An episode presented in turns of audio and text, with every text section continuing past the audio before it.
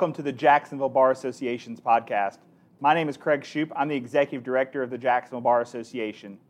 We're excited to have Amber Donley join us today. Amber is a solo practitioner practicing in the areas of family law, guardianship, probate, and estate planning. Amber is a past president of the D.W. Perkins Bar Association and is the 2021 2022 vice chair of the Jacksonville Bar Association's Law Day Committee. Before we get started, I do want to say thank you to our Jacksonville Bar Association sponsors. These sponsors include Ameris Bank, Dex Imaging, Dixon Hughes Goodman, Member Benefits, Mulholland Investigation and Computer Forensics, Orange Legal, a Veritext company, Florida Lawyers Mutual Insurance Company, YFast Networks, Charles Van Consulting, CH Mediation, Ullman Wealth Partners, Diamonds Direct, and Scarlet Group. We do have a quick message from one of our sponsors, Angela Merritt, with Dex Imaging. Hi, my name is Angela Merritt, and I'm with Dex Imaging. We are a provider of solutions for copiers, printers, scanning solution, document management, and, and specialize with helping law firms. We've been a long term partner of the Jacksonville Bar Association and very honored to be able to be a partner with this organization. You can reach me by calling 904 419 0211. Have a great day. Thank you, Angela. We appreciate your support and the support of all of our sponsors of the Jacksonville Bar Association. Well, Amber, welcome. Thank you so much for this opportunity, Craig. I'm um, excited to be here. We're glad to have you with us. So I know you grew up in Miami. Tell us a little bit about growing up in Miami and your childhood there. So I grew up in Miami in an unincorporated area called Carol City, raised by my single mom uh, who raised nine children, and I'm number eight out of the nine. So growing up in Miami was never a dull moment. So much to do there, uh, so rich in culture and activities, and uh, it helped to build who I am today because I was exposed to so many great things. So how is how is that area different than Jacksonville and I, and even Orange Park? I know your office is in Clay County. Yes, it is very different. I will say one of the differences is just the, the pace of life. In Miami, you're going nonstop. There's always so much to do, so many options, so much stimuli coming at you. And here, it's more laid back, more more relaxed. A, a great place to raise a family and so, um, definitely some differences that I miss, but I enjoy being able to raise my family here. That's great. Um, we know we love having you here in Jacksonville. So, I do know you began your professional life as a teacher. Tell me about being a teacher. Yes, so I taught fifth grade for five years. My bachelor's degree is actually in elementary education. And so I had an opportunity to teach Title I students in Kissimmee and in Lakeland. And I, it was a childhood dream to be a teacher, but I always knew it would be short term because long term it was to become an attorney. But I enjoyed being able to deposit into the lives of those, those children and hopefully make a difference uh, on a day to day basis. What drew you to the law? Being an attorney was something that I wanted to do since I was in elementary school. I didn't know any attorneys. No one in my family even graduated from college, but it was just something at an early age. When whenever anyone asked, What do you want to do? I always said I wanted to be a lawyer, and I never lost sight of that. In high school, I was in the Legal and Public Affairs Magnet program.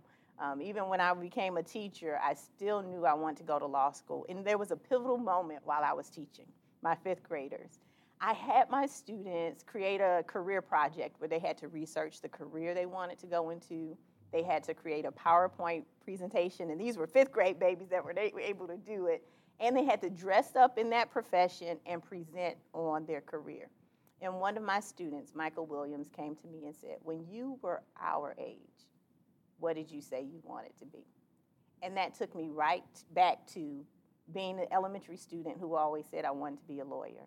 And after that conversation with him, I started to prepare for the LSAT. I started to attend law school fairs and apply for law school. You still talk to him? I don't still, I, I don't communicate with him anymore, but I remember that moment very vividly. That, that's so powerful. Mm-hmm. So, what brought you to Jacksonville and Orange Park and greater Northeast Florida?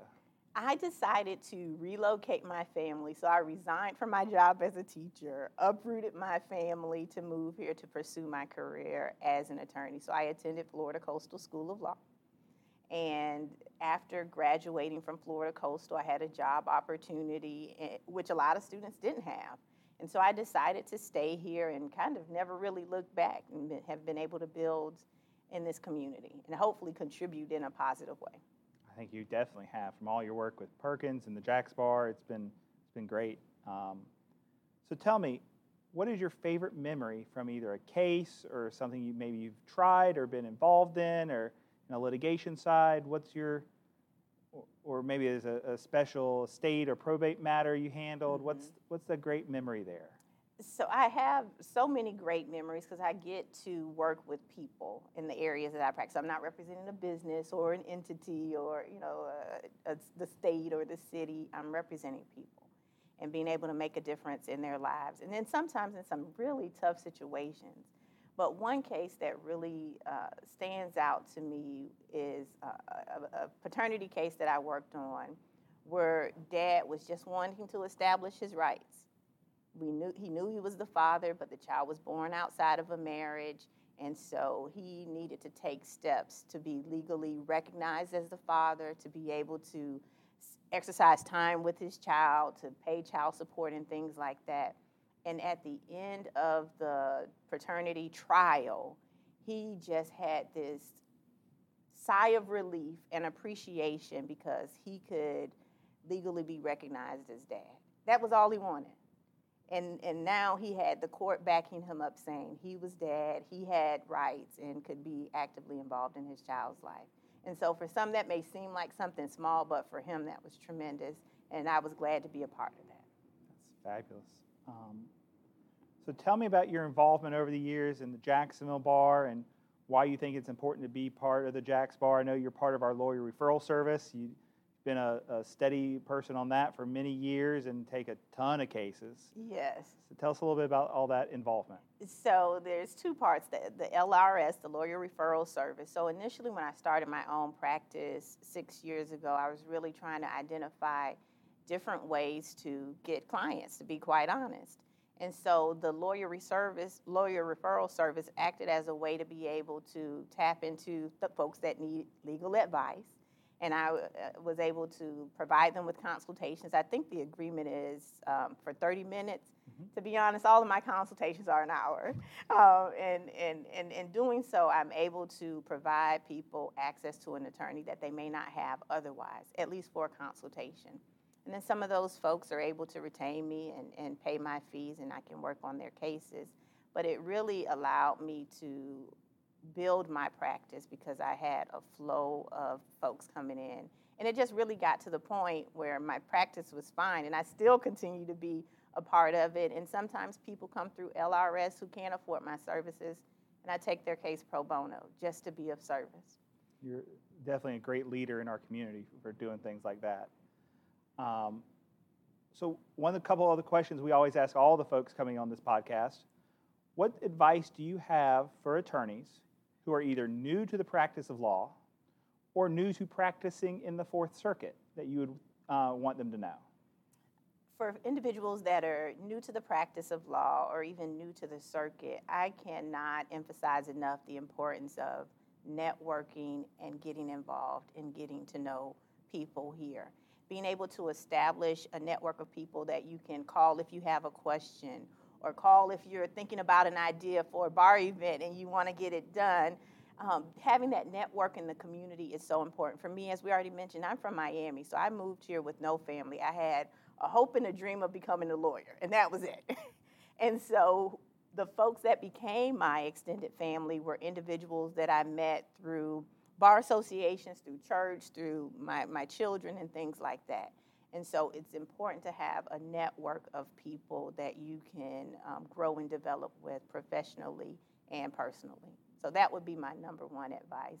Um, number two would be Rome wasn't built in a day, and neither is your legal career, which is one of my quotes from the Daily Record. It's a day to day process in building your career. So focus on honing your craft, focus on being professional and civil, and focus on being the best attorney that you can possibly be. That's so important for our attorneys, again, new to the practice and new to the Fourth Circuit. And we've always been known here as a very professional and collegial bar. Um, not always in other parts of the state. Uh, I know our judges always say, and I'm, I'm, I'm probably a little biased here as well, that we have one of the best bars in the state here for sure.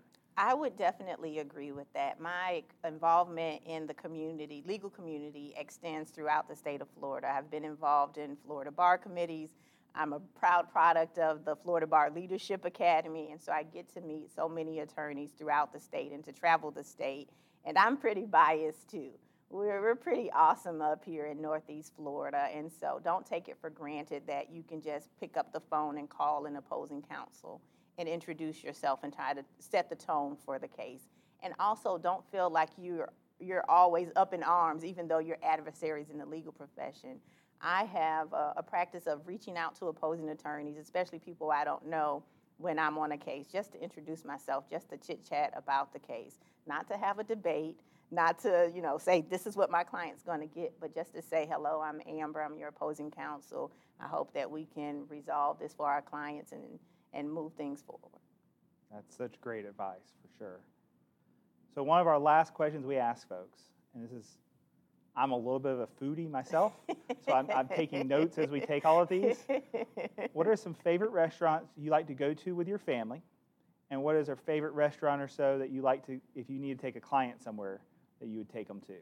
I know maybe you got a few Clay County spots for me to look into. Yes. What, what, do you, what do you got for me? So I will say for my family, and people must know, I, I, now I'm in between preschool and college. So I have a three year old and an 18 year old. So dinner is, is, is not fine dining when we take the three year old. Uh, but places we like to go as a family, Biscotti's is a really mm-hmm. good restaurant. We were in the Jacksonville area. And then in Clay County, place uh, a, a, a, place I like to take people is Irie Diner if you like Caribbean food. And so it's owned by an individual who's from the Caribbean. The chef is amazing. Everything is fresh and cooked to order. So if you like Caribbean or willing to try it, come out to Clay County for Irie Diner. Right. Place you go with a client? So I really don't take my clients out to eat because of the nature of my, my business. But if, if I were to entertain a client, um, let's see. I think Biscotti's is still a good place. Biscotti's is a great yeah, spot. you can't go wrong with Biscotti's. No. Well, um, anything else, Amber, you think folks should know? Know from you, know about practice? Uh, what's a, if someone's looking for to make a referral to you for the family law or estate or any of those areas of your practice, what's the best way for folks to get a hold of you? So the best way to get a hold of me, two ways. My uh, website, which is donleylawfirm.com, D-O-N-L-E-Y, lawfirm.com. My phone number is 904-265-5422. And again, my areas of practice are family law, probate, guardianship, and estate planning. And just one tidbit I would like to leave folks with um, is that as attorneys, people are entrusting us with some pretty serious matters. And what we do really matter. So take what we do seriously, do your best for folks, and um, hopefully be in position to make a huge difference in those, the, the lives of the folks that come through your door. That's such great advice. I want to thank you, Amber, for joining us today. We're excited to continue this podcast series. If you're interested in being on this podcast, please reach out to the Jacksonville Bar Association office. We'd love to have you. Uh, with that, we bid you a great day.